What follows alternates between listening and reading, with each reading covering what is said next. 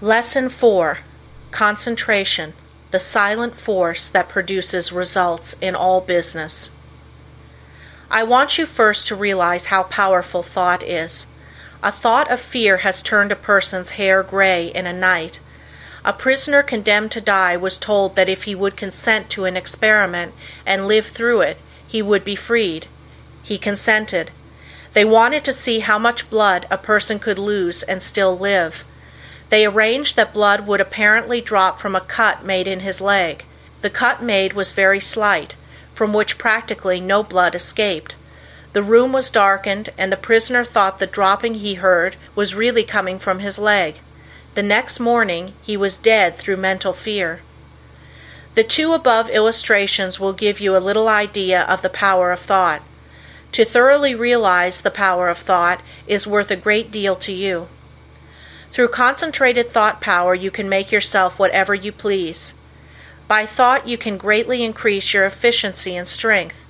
You are surrounded by all kinds of thoughts, some good, others bad, and you are sure to absorb some of the latter if you do not build up a positive mental attitude. If you will study the needless moods of anxiety, worry, despondency, discouragement, and others that are the result of uncontrolled thoughts, you will realize how important the control of your thoughts are. Your thoughts make you what you are. When I walk along the street and study the different people's faces, I can tell how they spent their lives. It all shows in their faces, just like a mirror reflects their physical countenances. In looking in those faces I cannot help thinking how most of the people you see have wasted their lives. The understanding of the power of thought will awaken possibilities within you that you never dreamed of. Never forget that your thoughts are making your environment, your friends, and as your thoughts change these will also. Is this not a practical lesson to learn? Good thoughts are constructive, evil thoughts are destructive.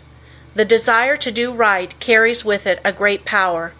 I want you to thoroughly realize the importance of your thoughts, and how to make them valuable, to understand that your thoughts come to you over invisible wires, and influence you. If your thoughts are of a high nature you become connected with people of the same mental caliber, and you are able to help yourself. If your thoughts are tricky you will bring tricky people to deal with you, who will try to cheat you. If your thoughts are right kind, you will inspire confidence in those with whom you are dealing. As you gain the good will of others, your confidence and strength will increase. You will soon learn the wonderful value of your thoughts and how serene you can become even when circumstances are the most trying.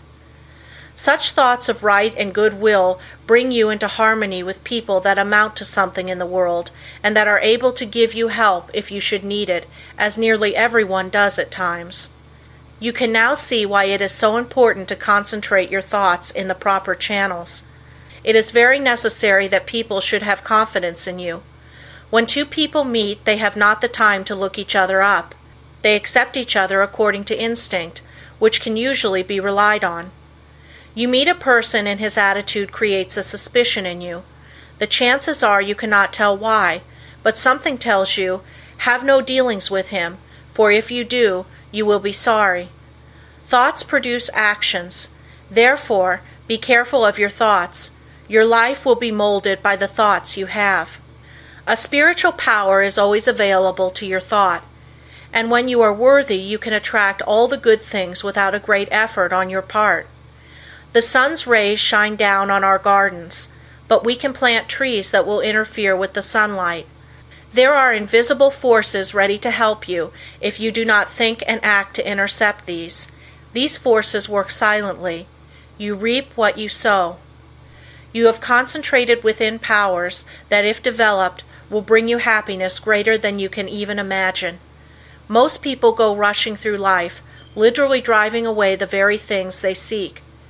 By concentration you can revolutionize your life, accomplish infinitely more and without a great effort. Look within yourself and you will find the greatest machine ever made. How to Speak Wisely. In order to speak wisely you must secure at least a partial concentration of the faculties and forces upon the subject at hand. Speech interferes with the focusing powers of the mind, as it withdraws the attention to the external and therefore is hardly to be compared with the deep silence of the subconscious mind, where deep thoughts and the silent forces of high potency are evolved. It is necessary to be silent before you can speak wisely. The person that is really alert and well poised and able to speak wisely under trying circumstances is the person that has practiced in the silence. Most people do not know what the silence is, and think it is easy to go into the silence, but this is not so. In the real silence we become attached to that interior law and the forces become silent, because they are in a state of high potency, or beyond the vibratory sounds to which our external ears are attuned.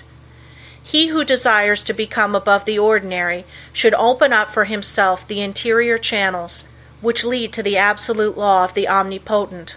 You can only do this by persistently and intelligently practicing thought concentration. Hold the thought. In silence I will allow my higher self to have complete control. I will be true to my higher self. I will live true to my conception of what is right. I realize that it is to my self interest to live up to my best. I demand wisdom so that I may act wisely for myself and others. In the next chapter I will tell you of the mysterious law which links all humanity together by the powers of cooperative thought and chooses for us companionship and friends. End of Lesson 4